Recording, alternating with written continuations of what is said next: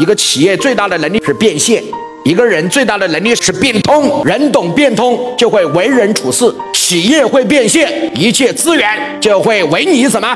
所用，你只要不懂变现，你周围的关系你都用不了。老板记住，成交变现能力是你们公司的核心能力，没有这个能力，外围所有的合作都不会成功。我今天跟你讲的直接吧，我把资源给你的，图的是什么？图的不就是你把它变现给我分钱吗？我把资源给你了，你变不了现，我还会跟你合作吗？道理也一样嘛。你把资源给我了，也是期待我变现嘛。那我都变不了现，一次你支持我，两次支持我，三次拜拜。所以老板你得明白，企业最大的能力是变现，你们公司必须要有一个人有变现的能力，没有这个变现。的能力，外围的合作一个都成不了。人也一样，训练自己的孩子最大的能力是什么能力啊？是变通的能力。人要学会变通。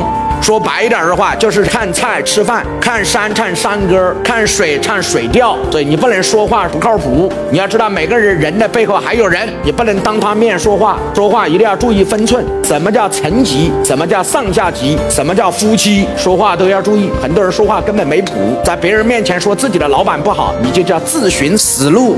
人世间需要的是一种很重要的能力，叫信任。信任是怎么培养的？是通过事情培养的。没有一个人无缘无故的相信人。信任是需要时间考验的，一个经得住考验的人，才能真正是值得信赖的人。